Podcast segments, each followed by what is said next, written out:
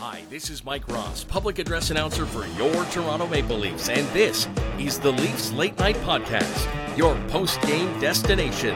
And now, your starting lineup Roscoe, the Fanalist, Southey, Peter, and Darty Brodeur on the Leafs Late Night Podcast. Hello, and welcome back. Good evening. It is Leafs Late Night, where it is never too late for the Leafs, presented by Inside the Rink. Speaking of Inside the Rink, if you haven't already, go and check out. There are now three articles up by our very own super fan. I guess we'll call him Mike the Fanatic, friend of the show, uh, good friend of the show now, who has been contributing to Inside the Rink by adding a written portion to the show. So uh, our episodes are always going to uh, tie in as best we can to whatever Mike has talked about, at least to uh, to touch on it. But welcome back. It is I, Roscoe, joined by Beaner, and today we're doing video. Uh, we haven't done video in a long time, so uh, we're gonna try it out, see if it works. Um, if the video's not up, I apologize. It means I tried at least. but uh, we're back. We got some we got some things to talk about. There's some new signings, and um, well, kind of signing a PTO. And with that, there's a lot of PTOs around the league that I kind of want to touch on, um, and some other signings, and um, something that I heard on Overdrive that I want to kind of rehash and uh, turn into our own little discussion here. And we will close off with who we think is going to be our breakout star for the Leafs this season. So that is what's in store tonight. Be sure to tune in to catch all of that and more. So let's just jump into it. Zach Aston Reese. What do you know about him, Justin? I know that uh, a lot of people were clamoring for Dubas to sign him pretty much all off season. Um, he's he's not going to score forty or fifty goals for us, but he might be another good. Uh, I hate comparing him to him, but like Hyman or Bunting esque, like you know, he's going to play every shift. He's going to throw his weight around. You're, it's not going to be an easy shift if you're out there against him type guy, right? Yeah, I'm just looking at his numbers. I mean, he was with Pittsburgh for a long time. That's where I know him best with. Uh, last season, he spent 17 games with the Anaheim Ducks. Uh, I guess that was after the trade deadline. It looks like he played 52 games. That seems to line up. Um, I don't remember the trade deadline was crazy, but he has never passed 10 goals or 10 assists in a season, and he has also never played more than 57 games in a season. So, is that due to injury? I'm not super familiar with him. Do you know? Or is that just a matter of not playing? Because it doesn't show that he has Wilkes-Barre Scranton Penguins numbers through those years, other than 18, 19. So, I, I think it's just trying to find a consistent spot in the lineup. You think he's just a healthy scratch? I'm gonna check his injury uh, history. Will you? Maybe. Yeah. uh, who do you think Uh, he's uh, gonna play with? Well, like it, to to start off going in into the preseason, realistically, I can I'm probably going to see him being on the second line, second, third in preseason because you don't play your full team, right? You're not going to have a, many preseason games where you have Matthews and Marner and Tavares and Nylander, where you have everybody. So I think they're going to give someone like Zach a lot of ice time to try and earn a roster spot and earn a contract, even if it's not with the Leafs. If the, it kind of like a you throw him a bone, right? He's coming there on a PTO, and sometimes teams will even sign someone that was on a PTO with another team, but they saw how he was playing, and you know if he if he doesn't sign with the Leafs, he might get a contract somewhere else out of it. Fair enough. And uh, sorry to just start off slow there. I'm just looking at his uh, injury history here. It looks like in 2019 he broke his hand and missed quite a bit of time. Uh, other than that, I can't really find anything. So it just seems like, uh, I mean, Pittsburgh was always really going for it. So I'm sure there just wasn't a huge spot for him there. And then Anaheim, he only played 17 games, three goals, one assist. Again, Anaheim wasn't in a great position last year. So uh, if you weren't playing, uh, if your name wasn't Sonny Milano or Trevor Zegras, you probably weren't doing that well. Yeah, Okay, so um, I think it's interesting that he's got a PTO and not an actual um, deal, and that leads me to kind of further this conversation. And Frege mentioned this in Thirty Two Thoughts, would you ever expect to see Danny DeKeyser, Calvin DeHaan, Cody Eakin, Tyler Pitlick, Zach Aston Reese, Scott Harrington, Derek Stepan, um, so many others that are on PTOs? In a league run by Mr. Gary Weasel Bettman, yes.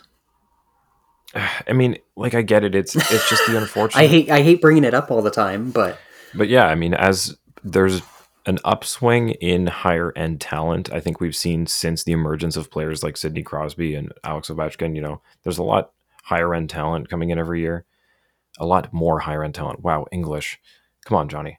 Um, so I think what's happening is there's a lot of guys that are taking that top end of the money and it's kind of squeezing out this middle end, right? So you see these guys that should be making three, four million dollars that there just isn't room for. Now they're fighting to make 900K. Like it's crazy. Yeah, we've we touched on it a couple times before of the the need for some form of a luxury tax, right? And as much as a lot of people's argument against it would be that, oh, you know, you're going to have teams that can afford it, they're just going to create dynasties. Well, no, you didn't have. There hasn't really been a dynasty since the early '80s with the Islanders. Like, okay, I guess you can call the Oilers a dynasty in the '80s because yes, they did win five cups in that decade, but like, they didn't buy that. They didn't get that dynasty by overspending and buying players that other teams couldn't afford. They had that because they came into the league with Wayne fucking Gretzky. Of course. And I think we're getting to a point where there's so many players that don't have teams that you're going to see the, the PA start to argue this. Like they're going to start to step in and say, look, the salary cap is not working for us as players anymore.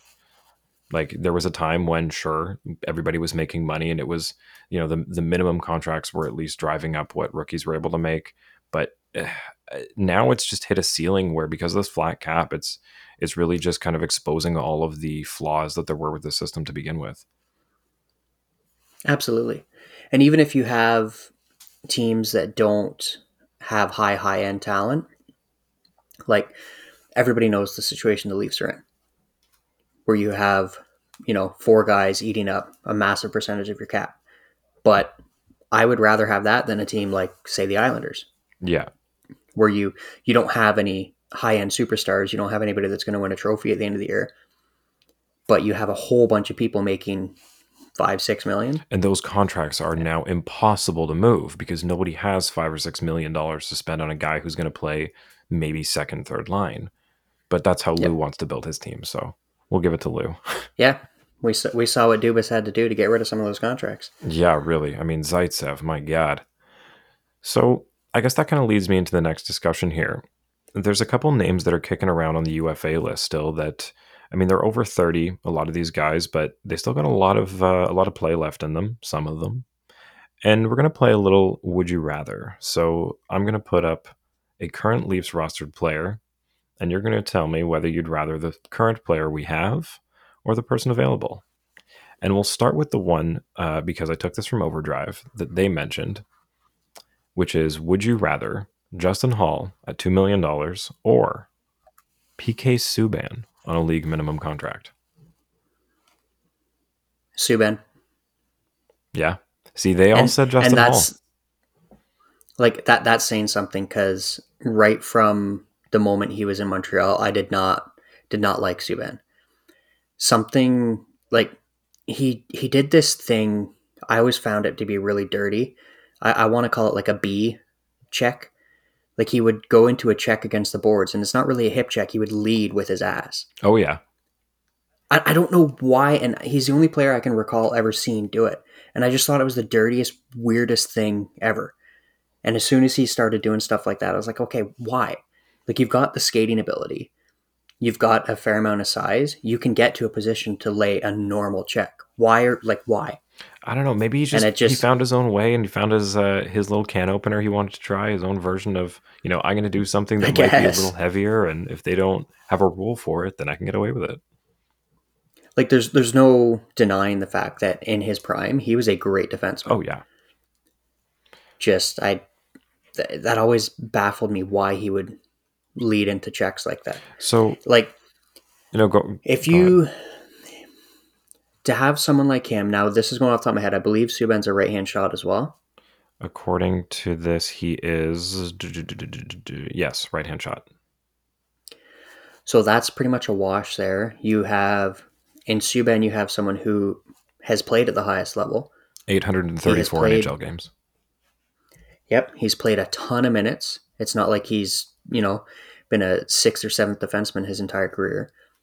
So you have a guy who has been a workhorse for his team and isn't really expected to be that anymore.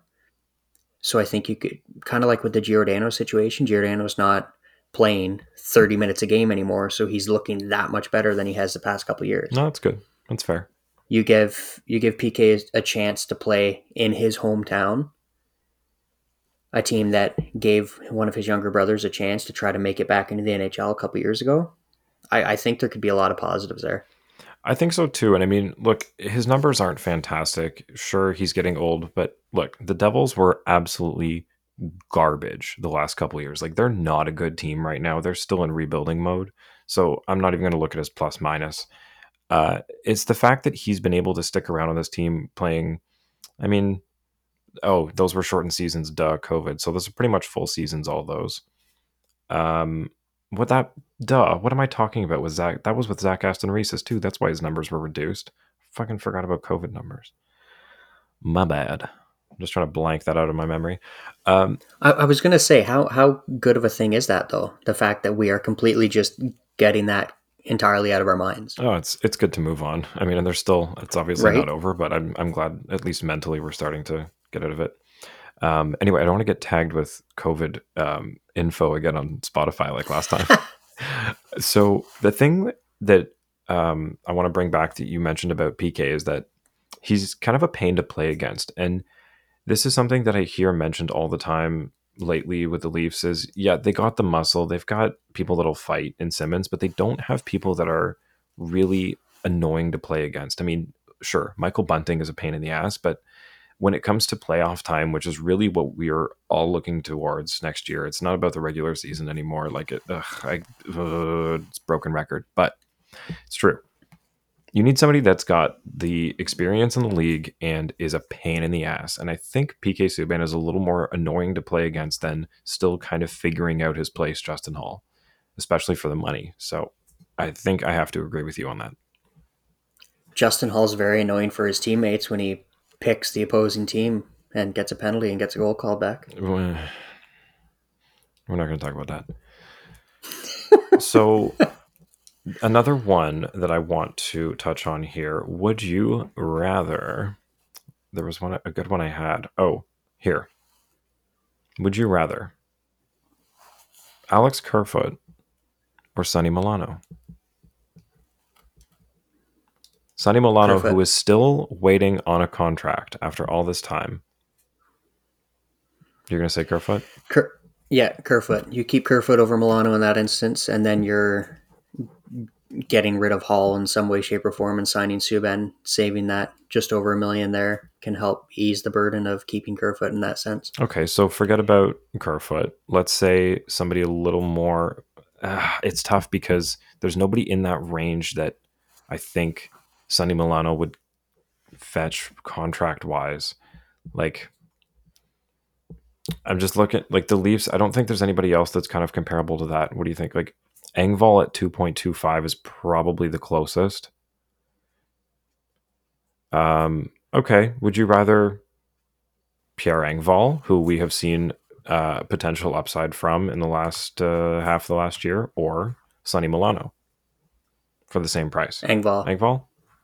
I have to yeah. agree. And I like again, even though I really as, want as Sonny Milano. As... this is kind like, of helping and, my argument though, is like I looked at it and I was like, damn, I want him, but then I keep putting it against people we have, and I'm like, I don't know who I'd get rid of for him though. Maybe like, Jarnkrok, just because I don't know him yet. Yeah, I think he's going to be someone that we're all going to like.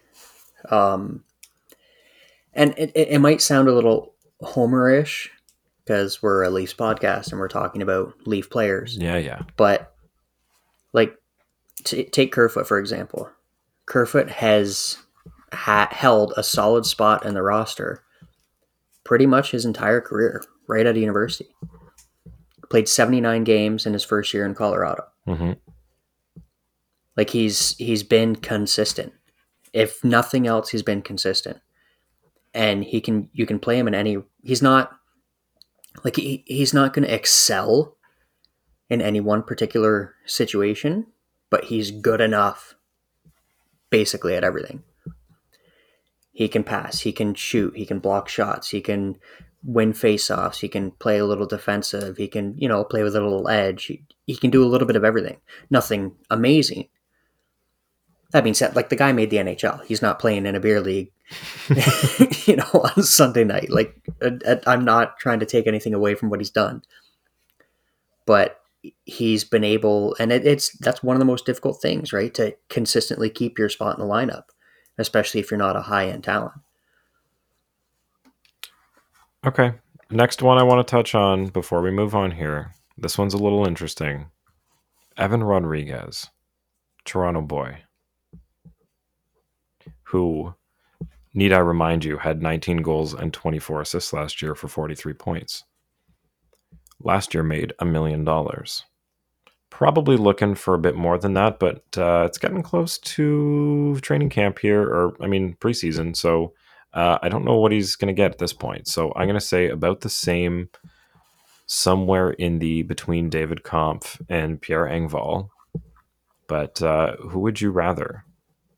Evan Rodrigues or, ugh, I don't want to repeat the same one again, but Pierre Engvall, because I think that's uh, comparable contract wise. I would still do Engvall because we've had Rodrigues in our system before. But now proven, And he- now grown. Proven, playing with Crosby, playing with Malkin. If you put Engvall playing with Crosby or Malkin, he's going to get better numbers than Rodrigues got. That's fair. But I mean, it's Like, still I- I experience, just- right? Like it's not. No, I know, but you had you had Rodrigues in the system at the same time Engvall was, and yeah, who, but people who made it and stayed on the Leafs. Yeah, but I mean, there's people that kick around in the system. Like look at look at Brian. Uh, what's his name? Uh, Marchment. Uh, you mean Mason Marchment, or do you yeah. mean yeah? That yet again, as as much as I'm disappointed at the fact that he didn't pop off for the Leafs like he did in Florida. Sometimes that happens. Like at the time of the trade, it was basically just a hey, neither of these guys are working for either team. Let's swap them. And right? now, and and we've yeah. seen that. Unfortunately, the Leafs have been on the worst end of that a lot, but we have seen that multiple times in the entire history of the league, where a player just needs a little bit of a change of scenery. Okay, fair. Like look at look at Cam Neely. Vancouver traded Cam Neely to Boston because he basically was doing nothing for them, and he becomes one of the best power forwards ever. Yeah, and I mean, I was always worried about that with Kapanen too, but I'm just, I mean, not to be thankful that somebody's not doing well, but like, I'm, I'm kind of glad that didn't happen with Kapanen, where he didn't just go crazy. I mean, Grabovski had a bit of a thing, and JVR has done well in Philly, but it's always like, ugh, I hate letting these guys walk. And then, I mean, look at Hyman; he's probably gonna have a great year, but whatever. It, yes and no. Like he had a decent year this year, and he'll probably be okay this coming year. But that contract's going to look really bad. Oh, I agree, especially when he starts getting future. hurt. And I mean, some of those are bad comparables because they left because they couldn't afford them, but same deal. Um, another We, we don't want another Alex Steen it- situation. yeah. Oh God, that's a good one. Ouch. Fuck, that one hurt. Um, Michael Anderson signs in LA for one year, one million dollars. Why does this matter? Well, because he's about the same age as Rasmus Sandin, uh, and kind of similar prospect, right? People are saying, you know, number comparable, and this has an impact on Sandin's potential um, contract negotiations. So, do you think this is in fact going to have an impact on this? Do you think this helps Dubas try to bring that number down? Or is this uh, Sandin can say, well, look, I've got a little more uh, NHL experience than he does. but I mean, not really. Actually, no, he's got more NHL games than him by about 30. But Sandin's yeah, Anderson's played 117. Sandin's played 88. Like, you're, I get the age comparison and like roughly the same amount of games comparison, but they're not really the same type of prospect. I- Like Sandin I, was a first round draft pick. I know. Anderson's a fourth. They're they're just. At, I, I get where you're going, but I don't think even Sandin's camp would even accept that as a comparable. I don't say as like a one to one, but the one year one million is obviously nowhere near what Sandin wants. But I think it at least shows the market of what's out there right now for defensemen of that level that are hanging around still. Like, I mean, I don't think it drastically does, but I think it gives Dubas' camp at least somewhat of a ballpark to say, like, look, here's what he just took.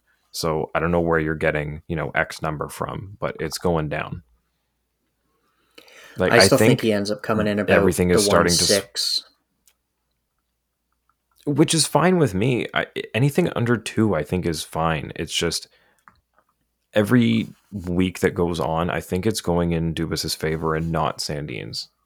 Like as a lot of these, you know, not necessarily high end talent, but like you know, there's a lot of defensemen that are still just kicking around as UFAs. I mean, what's on the list here? We got. um I mean, Anton Stralman, he's 35, but whatever. We mentioned PK. DeKeyser's on a, a PTO. Um, fuck, there's other ones, but I don't feel like reading through the list. But you get my point. People are signing for a lot less than they were expecting. I mean, Sean Dursey's still waiting for a contract too. Like, I don't know. I, I think it's going to come in better for the Leafs than people expect. I just hope it gets done sooner than later. That's all. I'm on to play and not sit around on the sidelines in the press box and you know generate bad press because then he's got to shake that off like Willie did. And look, has he even shaken it all off at this point? I don't think so. I think he has. There's something. There's something about the Swedes that I, I don't want to say cockiness, but they're they're very confident hockey players. They're very confident in their abilities. Like I don't think I've ever seen an interview with a Swedish hockey player that you don't think like, holy hell, they carry themselves really well. They Yeah. right. Like I, I think they've done a lot better job of it than the North American players at tuning out all the BS that gets brought up in the media. Yeah, I just feel like there's still a lot of hate around Nylander, and there's still a lot of you know trade him and oh he's he's always lazy, and it's the same kind of stuff that follows you know that cocky type of play. It's like if you're gonna talk the talk, you better walk the walk, and you know if they don't every night, then they get called out for it. So I think the contract stall just added to people's fodder against him, and I think Sandin's not doing himself any favors if he drags this out through the season because it's just I don't know. Toronto media and fan base is not easy to uh, turn the tide on. Like What? What are you talking about? if he plays well, it doesn't matter. But like if the one time he slips up, it's going to be oh like what did we wait for and blah blah blah. He held them hostage and now he's not playing well. Meh, meh, meh, meh. And I am a big Sandin fan. I'm rooting for him. I just want him to do what's best for himself here and uh, maybe sign sooner than later. I we, we've talked about it many times on this podcast. I love Sandman. I've been a huge Sandman fan since they drafted him, and he's got great potential. But I I do think this a, lot. I think a lot of this still has to do with everything that was going on during the pandemic. Like, and we we've touched on this a little bit before too. Like, there was a lot on paper. The Leafs did a lot of juggling Yeah. during the shortened season, or not the shortened season, but like the bubble, and then like the Canadian division, where players would, on paper, air quotes, be on the Marlies until game day. Well, some players, it doesn't matter if they're on a one way contract, like Spezza. He's getting his 800 900 whatever it was, $1,000, no matter what. But a player like Sandin that was on a two way, his seven, eight hundred thousand dollar contract, which I'm just throwing numbers out. I don't know the exact numbers off the top of my head, but say it's ten, fifteen thousand dollars per game day or whatever. if he's on paper with the Marlies right up until puck drop, well, instead of that ten, fifteen thousand dollars, it's going to be like five grand, if that. Yeah, it's like if you were working hourly and instead of making, you know, uh, an exorbitant amount of money per hour, you are put down to minimum wage for a couple days and then back up to that. Like your paycheck at the end of the week is going to reflect that some of the days you were working the same job, but for way less money. So, Yeah. or at least a So. I, I think, I think part of this might just be not necessarily him trying to stick it to the Leafs, but like, hey, making that up was difficult, and that or yeah, at least exactly. at least his agent making up for the money that he lost less than sandin doing it uh, so some deals that have been signed kirby dach woohoo signs with uh, now the montreal canadiens for uh, what was it four times 3.3625 or something like that um, I, I I like it. I think it's going to look good if he manages to. Um, this is one of the few bridge contracts that I think have happened. I think everybody's been forced into signing the seven or eight million dollar deals uh, once the entry level deal is over, and I think Montreal was smart in getting this bridge deal in case things don't work out with Dach. Because if they don't, it's not the end of the world to buy this out or to try to move him. Um, and if it does, it's a fantastic deal. So honestly, I got to give it to Montreal for this one. I think it's a good move uh, as a third overall pick. Like, I think as as much well. as I hate it, like as much as I hate it because I don't want the Habs to do well, it's it's a good deal. Yeah, and Marty St. Louis proven like look what he did with Cole Caufield. You know, if if it's just been a, a system and coaching thing with Kirby, where you know what did he play? Seventy games. yet last year. He had nine goals, seventeen assists with a shitty, shitty Blackhawks. Like uh, it's hard. This is the thing. So many of these guys, and especially over these COVID shortened seasons, have played with really either mediocre teams or just injury riddled teams. So it's hard to tell. Like people talked about, oh, we don't know what the draft class is like. We don't know what like the 2019 draft class plays like yet. So I mean, really, he, he, this could work, and I I think St. Louis could bring something out of him. So good for them. Um, it sucks it's Montreal, but fine, good for them. All, all of a sudden, they're really young and actually somewhat stable down the middle. Yeah, really quietly, Montreal and Ottawa are taking a run for the Atlantic Division this year. Like Suzuki, Dach, and Dvorak. I know Dvorak hasn't offensively done what he was expected to do when he came into the league, but Yeah, he's still at least somewhat responsible yeah. and young still. I don't think Montreal's really going to uh, challenge for a playoff spot this year. Maybe a wild card spot, depending on how the Metropolitan does. But I think it's going to be more Ottawa that we see this year start to break out. Um, and with that, Tim Stützle signs a fucking massive deal. Was it eight times eight in a bit? Um, again, a third overall pick from the following year, 2020. This guy exploded for 22 goals, 36 assists in 79 games on again a injury riddled, really bad Senators team. So this is the kind of opposite of the Kirby Dach deal. This is getting strong armed into, you know, you have to sign the big deal instead of having a bridge one. But um not to copy them, but I think Dangle's guys brought up a good point that the market does affect this a bit. Like Ottawa's kind of been promising uh, a turnaround for a long time that hasn't happened. So I think just showing the fan base that they're investing in somebody that wants to be here and is going to be a star player, I, I think it's a good move. I just I think money wise, it's if it wasn't Ottawa in this current situation with their changing ownership and moving the team uh, downtown again and all this stuff that's changing. If it was any other team, I'd say this is insane, but I kind of get it contextually. I just uh, like everything's pointing towards he's going to be a stud. Oh yeah, Like I, I don't see the comparisons. Some people out there are comparing him to Draisaitl. Okay, that's kind of a lazy comparison because they're two of the best German players that have ever played.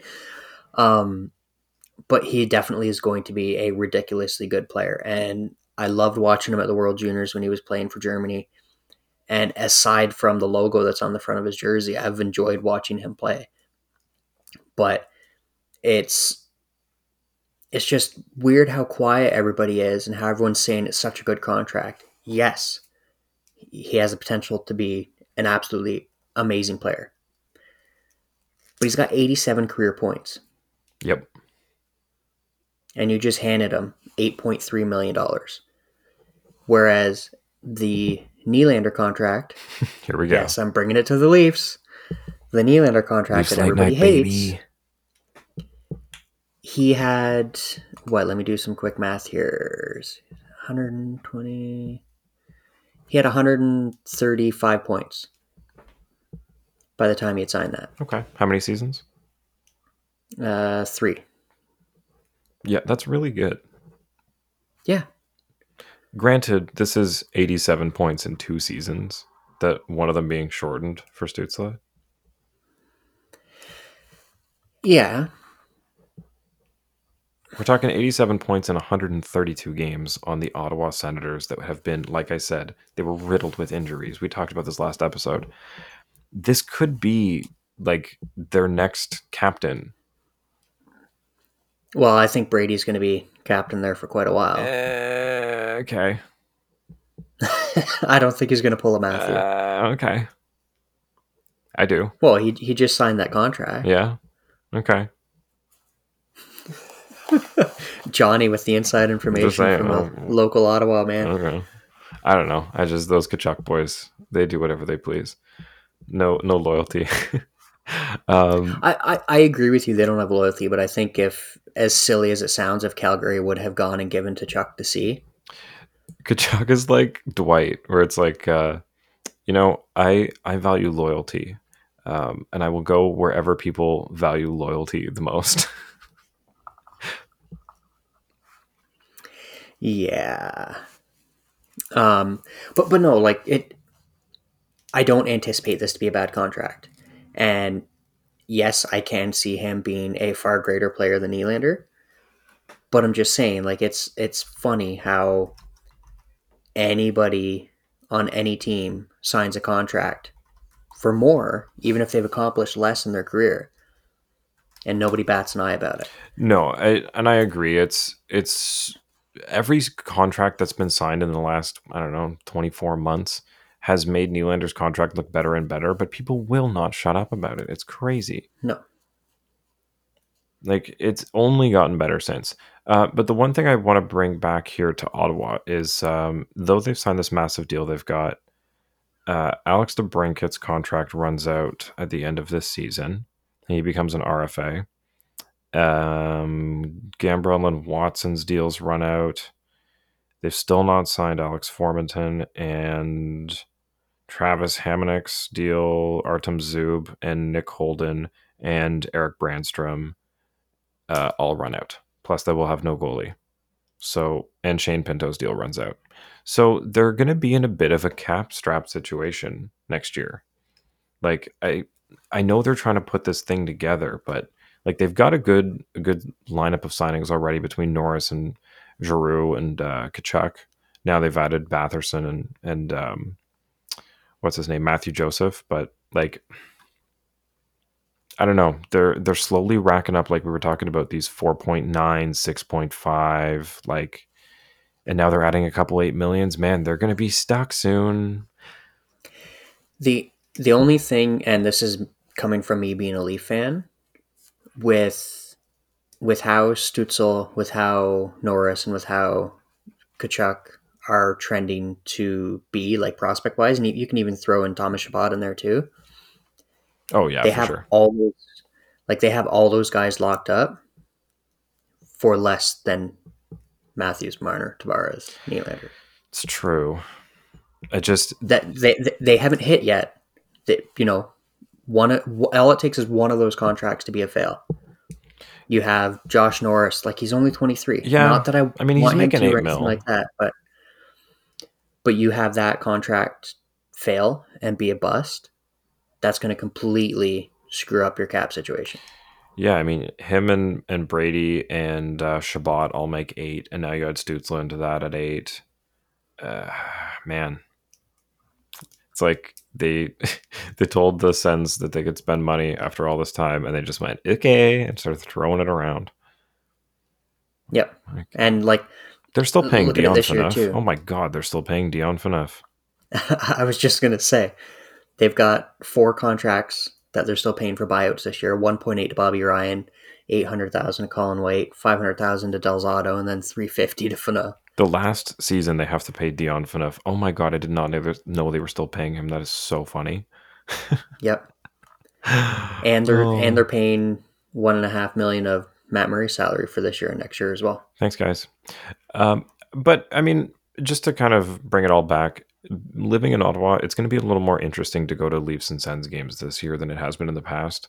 And I'm kind of excited for it. I'm hoping that it's not like a 90 10% kind of uh, split as far as fans go. And maybe the Sens fans start to show up a little more now that the uh, Melnyk era is over. Rest in peace. And, um, you know, they're winning again, hopefully, or at least trying. It's I think they're they're they're hinging a lot on some of the young kids that are still coming up too. Yeah, for sure. Like Erik Brännström was supposed to be the next big thing. Like he was supposed to be that that key piece in the Mark Stone deal coming back. And he hasn't panned out. No, And then Jake San- Jake Sanderson's coming in this year and people have been raving about Sanderson for years. Okay, so to bring this back to the Leafs, I wanted to touch on who we. no, we have to. It's a Leafs show. It's a Leafs show. Um, we've touched. We've given the Sens enough airtime. Uh, who do you think is going to be a breakout star for the Leafs this year? So, I mean, obviously, there's big names that could have a big season, and you can say that. You could say, you know, Matthews is going to score 70 goals, but who do you think is going to have a breakout year? The the first name that jumps into my head is Gaudette. Interesting. I, I kind of think it's it's going to end up being Aubé-Kubel, but I do think that Adam Gaudette's going to earn a roster spot and he's going to have a decent year. See, I'm between Calle Järnkrok surprising um, the Calgary Flames coaching staff and actually being really good and scoring like 20 goals this year, or Pierre Engvall just exploding this year and finally putting him in the back of the net every time he touches it, like he should be. Like Dubas and Keefe really want him to. I mean, look, he was getting really good. They've been putting him in those minutes where it's like penalty kill, you know, that not not so nice time, and uh, he's been doing really well. So I think he's earned his time to to play. Maybe it's PP two or something. He gets some some looks. Like I don't know, why not? Wasn't it you that was, I, th- I think it was you in one of our last episodes mentioning, you know, give him a shot on Tavares' wing? Yeah, I mean, why not, right? Because He, I, if you can because we were talking about moving Kerfoot deeper in the lineup just to create more depth and, you know have him were we talking about having him center one of the lines he could, but even, you could even, like, was suggested, you could even throw him on the wing with Tavares and Nylander. I think that line would have, like, Tavares is your your constant stable workhorse. Nylander's your high end kind of rover skill, and then you have Engvall who's just going to do anything you need to do. He'll throw his body around. He'll get chippy. He'll score. He'll yeah i think what needs to happen this year is a bit of a shakeup of the two and two um i mean those top three sorry let me rephrase this the the way that the first and second line are put together i think needs a bit of a shakeup this year um i don't know if jt at center is still the best decision. I know he's really good at faceoffs but maybe he's more effective at the wing and you give the center to somebody else there. Not saying willie because i we tried that it doesn't work. But like i don't know maybe there's an opportunity for somebody else to take that 2c spot. I don't. Ah, I don't really like any, anything could happen, but I don't really see that that happening. i just don't know what they that- want to do with him Th- Then you're taking a strength of the team. You have two high end centers. I know a lot of people were on Tavares, but he still had a good year last year. Oh, he did. I'm just saying, like, he is getting to the point in his career where he's, I mean, he was never a fast player, but he's starting to get slower. Uh, yes, he was injured last year. Maybe that was just part of that. But, you know, if he's, maybe it's a time for him to transition how he's playing. I don't know. I know they're completely different players, but you know who else was never a fast player? Who does? Jaromir Jagr. Okay, fair. He's also a like a mutant human who's too big to move Okay. any faster than he can. A, a That's like saying more, Chara's not fast. A little more of a closer comparison. Spezza was never a fast player. Okay, no, that's a good one actually, and he also e- a even in his center prime, and right? really good at face-offs. Okay, no, you win. Fine. I'm I'm with Marty on this one. I'm pro Tavares all the way. I'm not anti Tavares. I'm just I don't know if there's if he's going to be playing the same role until his contract runs out. And I I don't know if it's this year or if it's you know by the last year of his deal. Like I don't know. I'm just always curious as to what his play is going to look like the next season. I don't know. He's something. He'll be he- flirting with 100 points this year. he's somebody that always intrigues me just because um i don't know he's always the center of the conversation with the leafs because he is the captain and uh it's toronto so the last captain that i uh, really saw with this kind of tenure was sundin so i mean was Phaneuf even captain this long Yeah. fuck i just like blocked that all eh?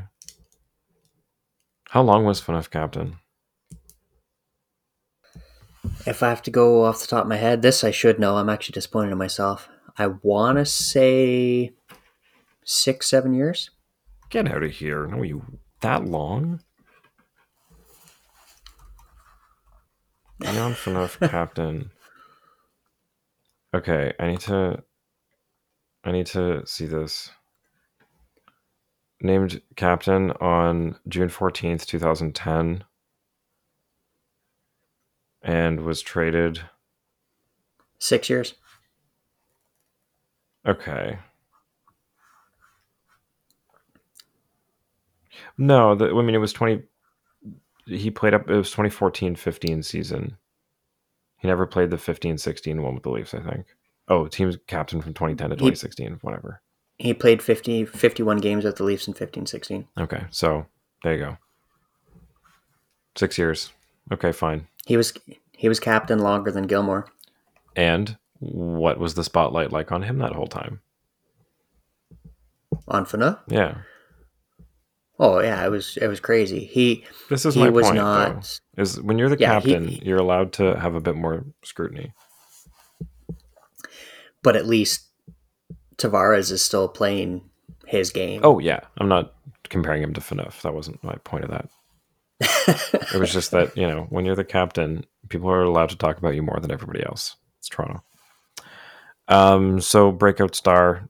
Just to bring it back, I'm gonna say Engvall and Järnkrok are my two big uns. Um, anybody on defense? Just because we we didn't really talk about them too much. Anyone who you think is gonna be really good this year? Lily. I hope so, man. Lily, it, it it's another one.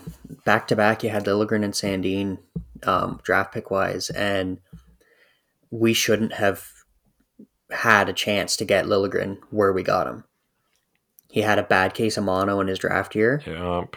And didn't play a lot, so we ended up getting him. Like, I'm not going to say he's going to be Victor Hedman. He's not like he'll probably never win a Norris Trophy, but he's has a potential to be a damn good defenseman and he's showing flashes of it. And someone, I don't know what it was, something clicked when Giordano came in that room, and Lily's game just increased exponentially. Well, I don't think there was really a veteran defensive presence besides, I mean, there's Rielly, but he kind of, it's one of those things where when it's your system, you only know the internal system. You don't have that perspective of having worked other places.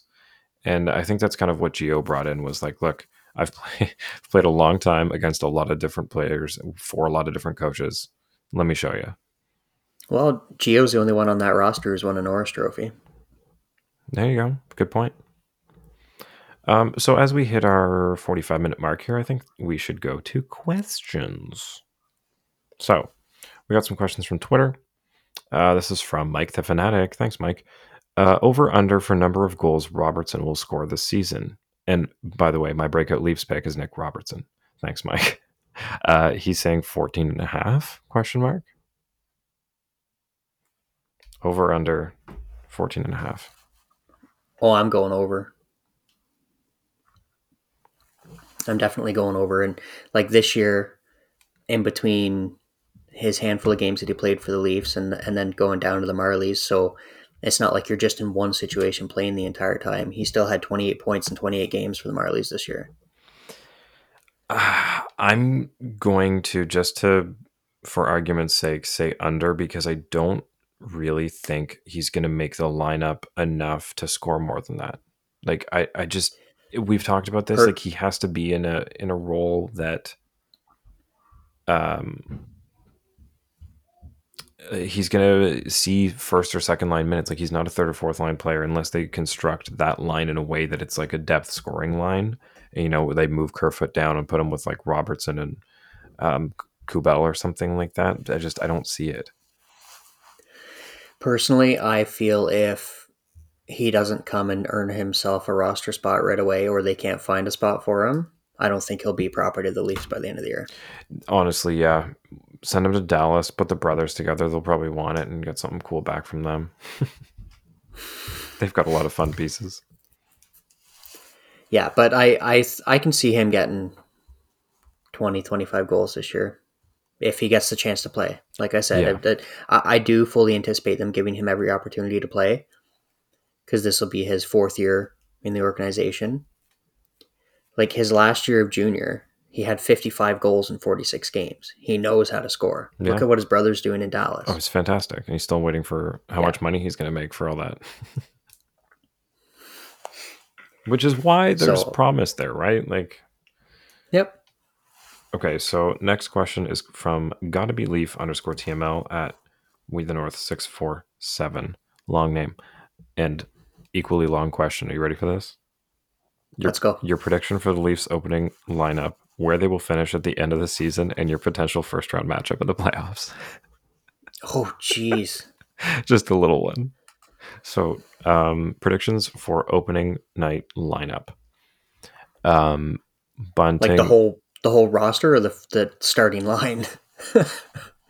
the starting line, I guess, but opening lineup, wow. it's probably the whole thing. Probably the whole roster. So it's going to be Bunting, Matthews, and Marner on the first line. I don't think they'll change that. They'll probably run something weird on the second line just because. I'm saying JT, Willie, and Robertson. Start them out up there. Yeah. And then Kerfoot Sec- with like uh, Järnkrok. Who's the center? I don't know who's the Ker- center of Kerfoot, Engvall, and Järnkrok. Yeah. Kubel. Have, have, with, have then Kubel, Kampf. Yeah. And uh, Gaudette on the bottom line. I like it. That sounds really good, actually. And, and then, then, you have Rielly and Brodie. You have Muzzin and Sandin, and you have Giordano and Liljegren. It's going to be uh, Muzzin and Geo, Don't. and then Holl oh. with like ah. Lily or some shit. Uh, Geo, they'll keep Geo and Lily together, and I'm, they'll probably stick Muzzin and Holl back together. Yeah, they'd be foolish to break Geo and Lily up because they did play so well together. And uh, I think who did the Leafs play opening night? I've been looking at. Preseason. I want to say Washington for some reason, um, but maybe that's the home opener. Leaf schedule preseason, preseason, preseason. Um, Canadiens. So probably Matt Murray. Yeah, I'd say so. We'll see how preseason goes between the goalies, but I'm going to say it's probably Matt Murray. Um, where they'll finish at the end of the season, just Atlantic wise, how I think it's because we'll do a full uh, prediction of the standings next episode, but I think the Atlantic's going to be Tampa uh, I don't know if Toronto or Tampa's going to finish the top of the Atlantic. Shit. Toronto. Okay, then I'll say Tampa. Definitely. Um, Tampa and Toronto, be... one and two, and then I don't think Florida's going to be up there.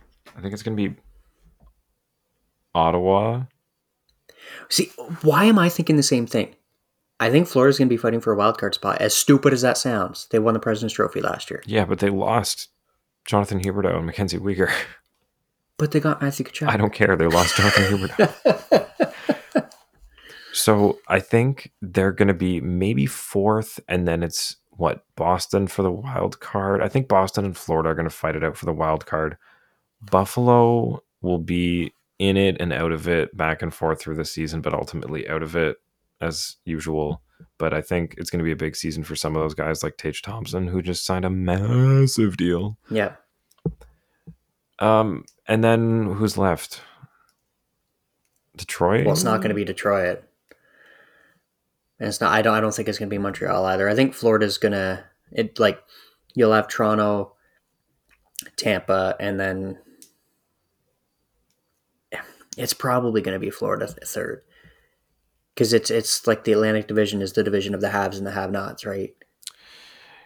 It was, but I mean, the have-nots are starting to get a little better. Like, I mean, Detroit's kind of still a have-not. Montreal's kind of getting out of the have-not, like- but like Buffalo and Ottawa seem to be built a lot better this year, and and their pieces are starting to come together finally.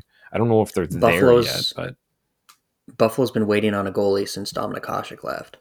yeah, Like U- U- Ukko Pekka which is by far one of the funnest names to say. it's unreal. Um, he's been their goalie of the future for what four years now. I mean, the team around him hasn't been great. It's it's like one of those things where you know, oh, we got Jack Eichel, but the rest of the team sucks. Oh, we got Ukko Pekka but the rest of the team sucks. It's like you can't really develop a star with a garbage team around them. It seems like only now have they gotten, and it, I mean, really, that Jack Eichel deal seems to be working for them, with Yeah. um, Alex Tuch coming in and really helping out. You know, straighten out some of these guys that were on the edge of getting good, like Tage Thompson, who was there for a bit before he broke out. So I'm happy for them. He turned Jeff Skinner around, like, or somebody did at least. I think the team that's going to do well in the Atlantic is whoever ends up signing the real deal James Neal to a contract. Interesting. You think he's going to the Atlantic? I just, I just literally just pulled that out of my ass because everywhere he goes succeeds. Like every team he goes to makes the playoffs. The guy hasn't missed the playoffs. I don't think ever in his career. I think it's the middle of the Atlantic that's weird. I think the top is is Toronto and Tampa. The bottom is Montreal and Detroit. It's that middle of Boston, Ottawa, Buffalo, Florida. That's going to be weird. It's going to be a toss up. To get on to the next part of the question, Toronto is going to win the division, and they are going to play the Bruins in the first round, Oh my god. and they are going to destroy them because this is the Bruins run it back last dance year, Not even run it back. It's like put it back together. right? I'm just waiting for Chara to sign there. Honestly, man. Um, because they don't have any defense. Krejci came back, Bergeron came back. They're going to squeak in because they do have some good pieces there still, but I think it's going to be very tough for them to make it because they have a lot of players that are injured to start the season. oh yeah. And look look at the Islanders trying to catch up last year after a slow start. Oh god, that was literally like a death sentence for them not playing at home. hmm And ah man. So I think you have a point there that it's going to be a lot of um a lot of what we saw last year with Boston where it's like, you know, the stars are still the stars, but some of the pieces around it are starting to crack. And I think their answer to that was, okay, well, let's get the old pieces back. So I don't know. Yeah. It uh, it seems a little lazy to me. I, I would love to see the Leafs take them on in the first round and finally beat that team, but it's like I don't know. It's do you feel good about beating an old man who beat you up in the first grade who's now like you know do you go back at him when you're you're 40 years old and say hey you beat me up in first grade and kick the shit out of him when he's like you know you know what i mean like Well, it's, it's like is it the but- but same it- demon anymore is it does it mean anything It's the them? same demon because it's all the same players. it's the same i know but like it's not the and same it's not like Leaf it's not like he just beat you up in grade one. He beat you up in grade one, and then he came back and beat you up in grade six and grade seven as well. it's more that he beat your brother up because like most of these guys weren't there Rielly was. that's it that's kind of it like these guys don't have you- that that rivalry with with bergeron and marchand right like I mean, not Seventeen and eight, or was it? What was it? Seventeen, eighteen, or eighteen, nineteen? They did yeah but it's not the same like two years in a row. okay i just i don't want to repeat that if it's not necessary just anxiety wise like my god can we face like pittsburgh Slay or your washington demons. or something from wild card spot I want one more playoff series where I get to see Brad Marchand cry. also you think boston's gonna get the last wild card spot if the leafs come in first Yep. okay The other one will go to the Metro. Metro will be like um, Carolina, Rangers, Pittsburgh, and Columbus or something like that. That sh- that sounds about right carolina's gonna be deadly columbus i don't know how they're gonna be with uh with Gaudreau. we'll see but next Johnny episode Gaudreau feeding the puck Patrik Laine every shift. yeah and Jakub Voracek still there like hmm It's gonna be a good team. So I wish I wish he was still in Philly with the media though. How the media and Torts are going to be because Voracek just tells the media how it is. I love it. oh, did you hear about what Torts said about the the dressing room? Yeah, So he was asked Pretty- about. Pretty damning comments. Yeah, we'll we'll finish off with this. So Torts was asked about what he thought about the uh, the Philadelphia dressing room, which he has not been in yet, and he said he has major concerns, major concerns. So from it- from what I've listened to, though, or you you do your you say your bit. I got something. No, I, I, was, I was just like, it, there was an interview on Sirius XM, and that's where I heard it. And he had said that, and he also said something about the medical staff is being sued.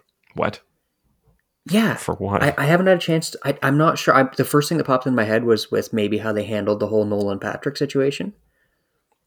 maybe, or I mean But, Ryan like- Ellis, maybe. Mm, Could be because he's been kind of mysteriously away from the team. Yeah. Like he, he just kind of nonchalantly dropped that in the interview and then completely changed the subject and went on to the dressing room. What? Okay, that Yeah. didn't make news. Interesting. Yeah, So, um, what I heard from a combination of Overdrive and 32 Thoughts, I forget which one it was, I'll just quote them both, um, was that he could have, I think it was on Overdrive, because what they were speculating was that he landed in Philly and saw some of the guys doing their workouts before training camp. It was like, if this is what you call getting ready for training camp, we have a problem and is like not in the room yet, but he's going to see all the guys as they're getting ready. You know, some of them are skating, and it's like if this is the attitude around here, yeah, there's a major problem. And I mean, look, we saw Philly play last year; they were terrible, like absolutely terrible. Ivan Provorov was supposed to be this like big breakout star defenseman, and uh, nope, along with the rest of the team, has just been non-existent. That's not a team that's supposed to be at the bottom of the barrel. Like Philly has history, man. Like they've always been at least in the playoffs. And, you know, I don't know.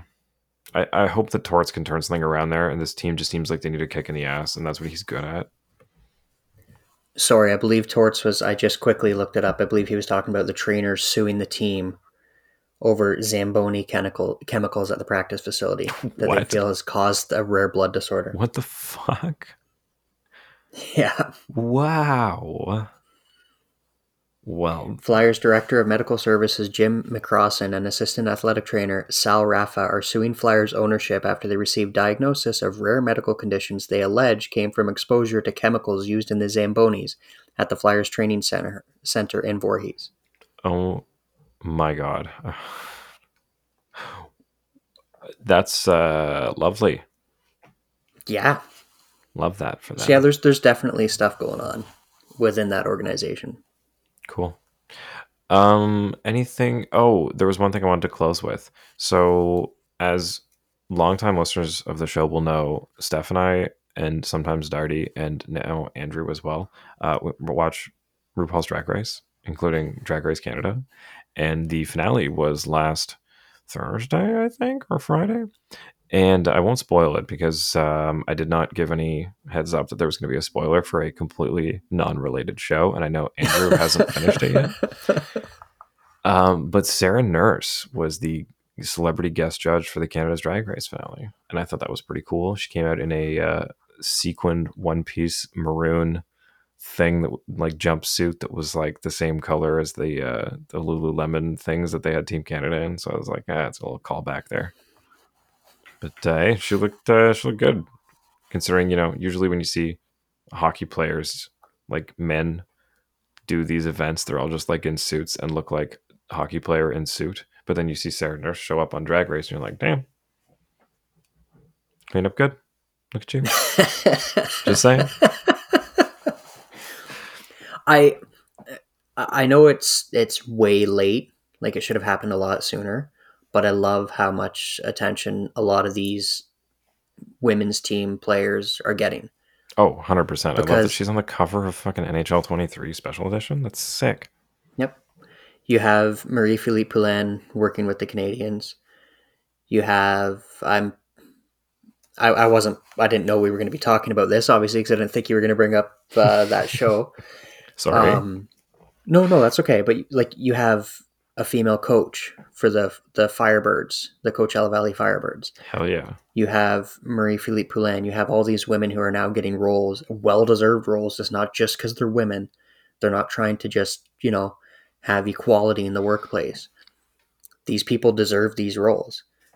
I can pretty much guarantee you, you could give Poulin a jersey, and she would make the opening night roster of the Montreal Canadiens. No doubt in my mind. Oh, probably. She's one of the the greatest hockey players, Canadian hockey players right now.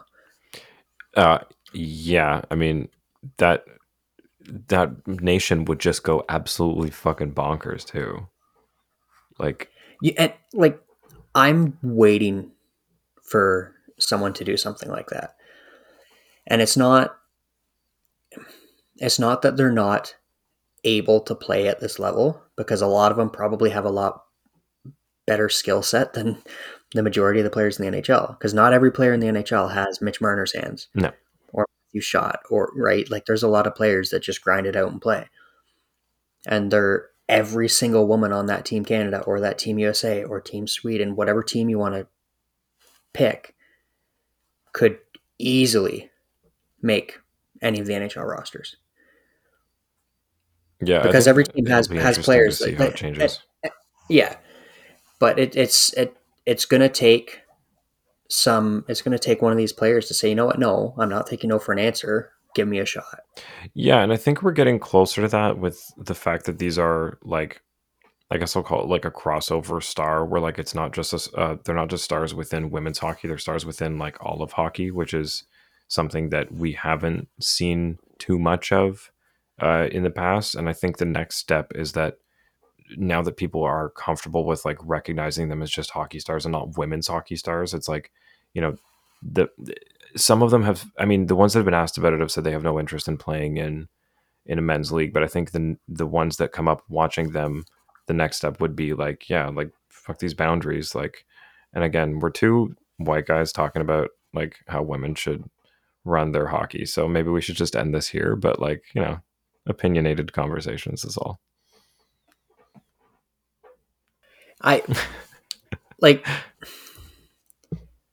if if you just look at some of them, like I I think uh, off the top of my head, Hilary Knight's probably about the same build as Mitch Marner. yeah probably Like, and she just became what the all time leading. Was it just for the U.S. or was it for women competition in general? i think it was women in general. Like score. Like she's an incredible player. You you just have to have one of these women who's going to say, you know what, I I don't care that Yeah. I've played. It, it it's it's a completely different game because they've played their entire hockey careers without checking. Yeah, and I think it's like the same thing when you see these European players that play on like a, a bigger ice size. Like anytime you come from a slightly different style of hockey, like it it changes how you've honed your skills. Like you adapt to Yep. playing without that. So it's not a disadvantage as much as it's just like a difference in skill set. Yep. Anyway, um, I think we should end this because I don't want to say because we didn't prepare anything for this. I feel like I'm going to say something I'm going to regret, just like slip of the tongue. Not like the wrong thing. I just feel like I'm going to talk myself into some straight white guy corner. So I'm just going to call it here. I, I think we're both we're both okay in that sense because we're we're basically saying that we can we feel that the majority of these female players could play in the NHL right now. Hundred percent, hundred percent. Um. Anyway, thanks for tuning in to Leafs Late Night. Um. Go check out Inside the Rink for all of Mike's articles. Uh, we're gonna get some more out there soon, maybe from some of us. We'll see. We'll see. But uh, next episode should be in the middle of this week, maybe Wednesday, Thursday. We'll try to do one. If not, it'll be on the weekend up until the season starts here, preseason. So I promise we'll get a schedule together. Thanks everybody for tuning in. This has been Leafs Late Night, which is never too late for the Leafs.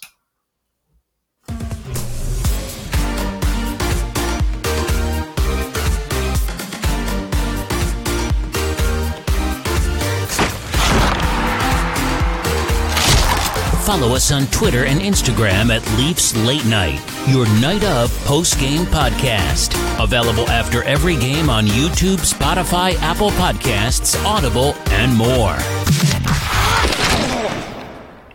I see you on Twitter, Daddy Broder.